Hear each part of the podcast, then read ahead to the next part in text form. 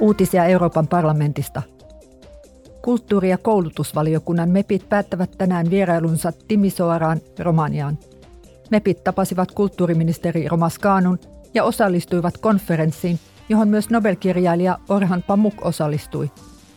He tapasivat myös paikallisia päättäjiä sekä Timisoaran kulttuuripääkaupunkihankkeen järjestäjiä.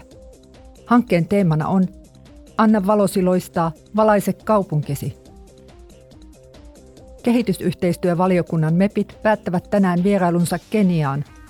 Kenia on EUn tärkeä taloudellinen ja poliittinen kumppani.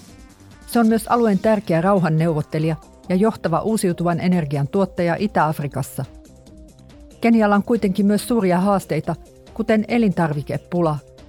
Arviolta miljoona lasta maassa kärsii aliravitsemuksesta.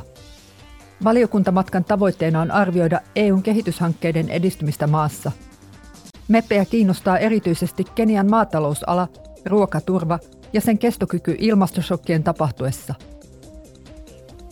Sisämarkkina- ja kuluttajansuojavaliokunnan delegaatio vierailee Singaporessa tällä viikolla. Tullivalvontamenettelyt ovat yksi valiokunnan keskeisistä vastuualueista.